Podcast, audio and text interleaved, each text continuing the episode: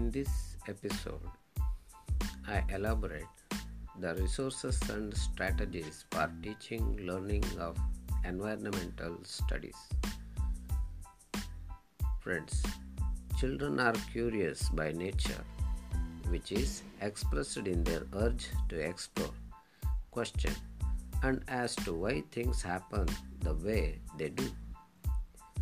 Contemporary research on how learning occurs emphasizes the fact that they are not passive recipients of knowledge, but all children are capable of learning things in their own. With the shift in the perception of learning and children, there is a need to look at the role of teachers, which requires them to facilitate instead of being mere transmitters of information. A conventional approach till now followed by most teachers is to introduce the lessons followed by explanation and some examples. Instead, the teachers can plan some challenging situations that lead children to explore, inquire for the problem situation they need to be encouraged to get engaged with the problem and feel motivated to find a solution or probe the issue further.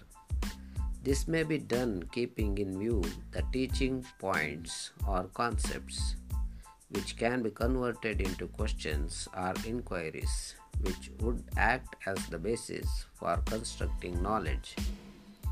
We all know that the process of learning is continuous and the teachers need to make it meaningful by providing experience that employ essential process skills such as observing, discussing, expressing, explaining, classifying, communicating, experimenting, predicting, without labeling any response as right or wrong children need to be encouraged to explore alternatives with appropriate support of the teachers.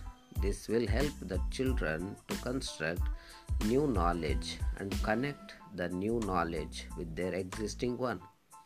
In order to engage children meaningfully, teachers need to plan the different learning experience to develop required skills.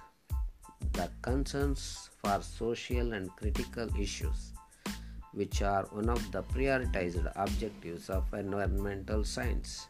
The variety of learning experience used to facilitate learning of the surroundings help to develop essential cognitive processes, attitudes, and values. The learning context in this form of narratives, case studies, and media supports can be used to sensitize children about social discriminations, environmental issues, and other critical concerns.